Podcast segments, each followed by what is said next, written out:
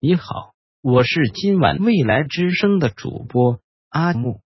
有一种爱叫做阴阳两隔，天各一方。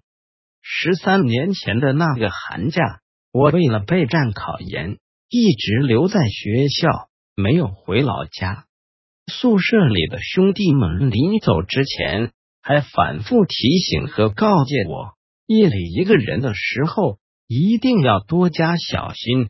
以防三年前失踪的那个美女突然到访来找我玩。如果我是宁采臣，来的美女是聂小倩，那也是一桩美谈。寒假里的深冬很冷，整个校园冷冷清清，空空荡荡，食堂也停止营业了。我住在宿舍楼的顶层四层。据宿管员大叔说，我们这栋男生宿舍寒假里只剩下不到十个学生了，所以为了节约用电，整栋楼熄灯的时间会从晚上十一点半提前到晚上七点半。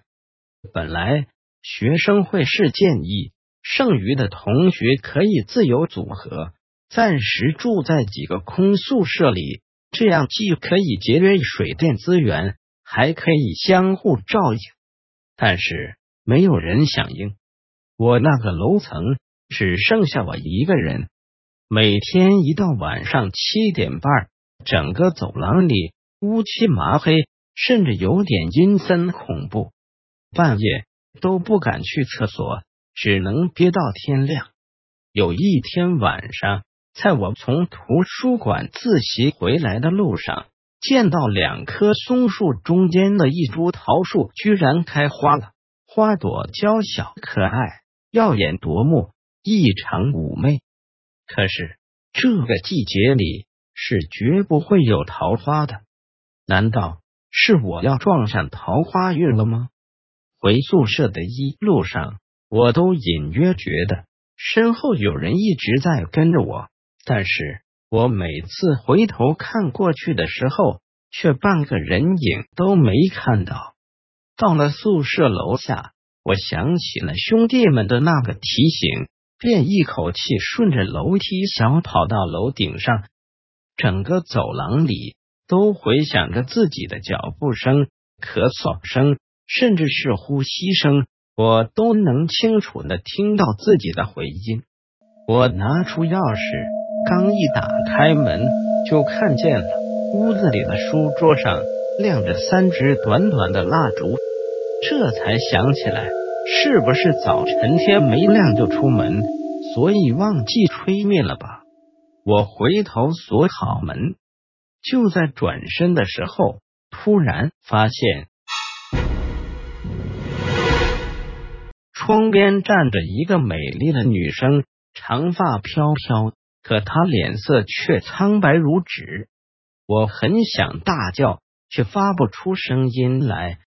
幸好身后有大门和墙壁可以依靠，否则我肯定就会因为全身害怕发抖而瘫软在地上的。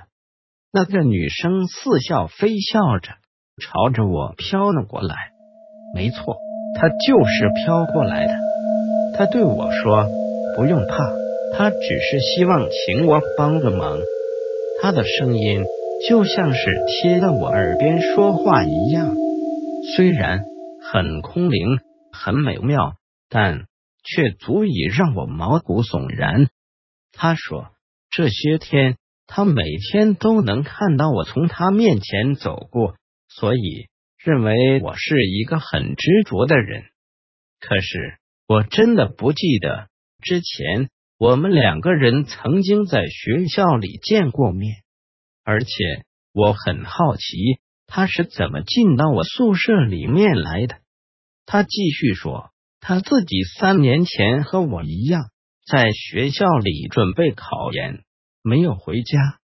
一个晚上，他看书忘记了时间，独自一个人回宿舍的路上，在那条小路上。被一个多次曾经追求他不成、即将毕业的学长奸杀了，并将他的尸体埋在了那两棵松树中间。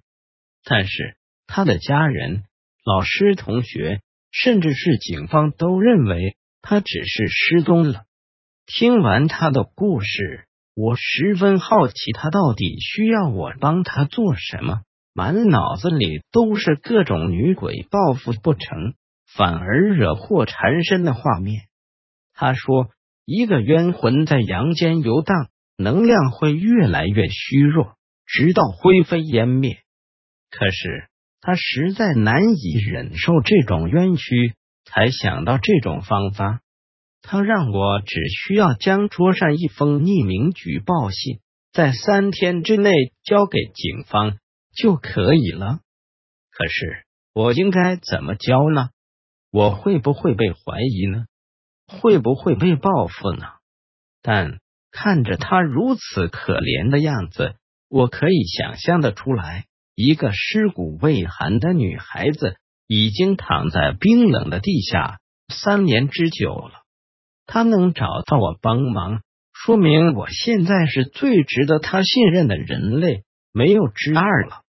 如果我还东想西想，有所顾虑，他可能就真的再也无法昭雪冤情，而欺负他的那个坏人就从此逍遥法外了。那个晚上，我彻夜未眠，和他聊了一个通宵。第二天一大清早。宿舍楼门一开，我连早饭都没有顾得上吃，就直接去了距离学校最近的派出所，直接报了案，并上交了那封匿名的检举信。当警察问我的时候，我就谎称是前一天晚上从图书馆里的一本旧书中发现的。他们提前联系了校警，然后便派出一队人。立即赶到了我们学校，我带着他们去了昨天那两棵松树的地点，然而却没有看到那株盛开的桃树。可是很快，警方真的在那里挖出了一具女尸。